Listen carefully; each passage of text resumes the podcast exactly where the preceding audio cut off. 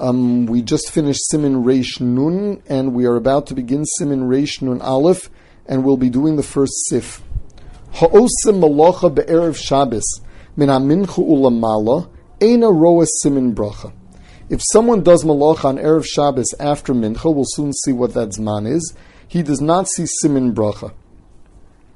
Now, uh, first of all, what does it mean he doesn't see simin bracha? Is it us or is it mutter? The Taz says there's no isser. And just you don't see simin bracha from it. The Mishnah however, says that it, it must be an isser.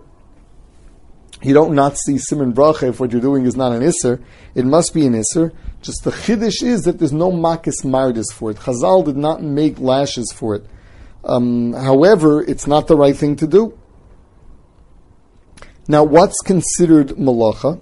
So we'll see a little more of it later, but first of all, the Magen Avram says malacha means work, it doesn't mean business. That means you're allowed to sell according to the Magen Avram.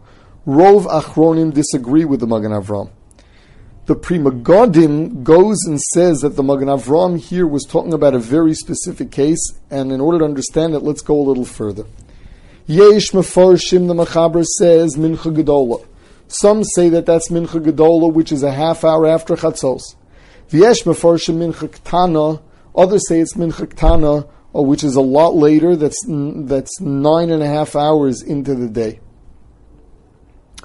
Um, so how do we paskin? So the Mishnah says if you want to be somach on the makilim, you're allowed to be somach on the makilim. Um, now, uh, getting back to before, the Achronim want to say that when was it that the Magen Avram allowed you to do business that was only up until Mincha Ktana? That means from Mincha Gedola on.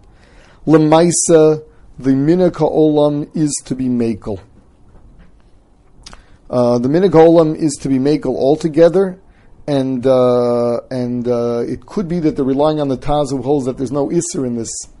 But uh, the Minhag Olam is to be Makel that they uh, that they do business mamish a whole day, going all the way up to Shabbos. Lemaisa, you got to stop at least long enough to get home a uh, a worker, a, a, salaried worker, what is he supposed to do? So mi'ikar hadin, he has to leave himself enough time. He's not this. This is not a case where he, he has his own his own choice. He's a hired worker.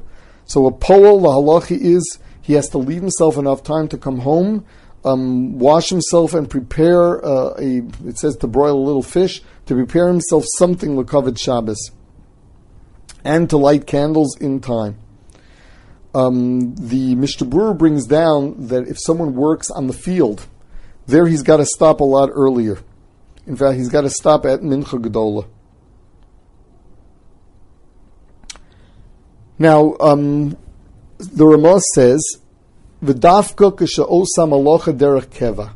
That's only if you do the malacha in a way that it's something more permanent, meaning it's not just oh, I have something little to do here, but you're really sitting down to do a malacha gemura. Avalim also sederech arai lefi shah. Whereas if you're just doing something temporarily, shari, it is. You're allowed to write a friendly letter. That's not a problem. So malacha of akroi is mutter. The Mishnah Berurah says even if you're getting paid for it, there's no isser. The isser is to sit down and do actual malacha, and that we'll see exactly what's included in that in Siv.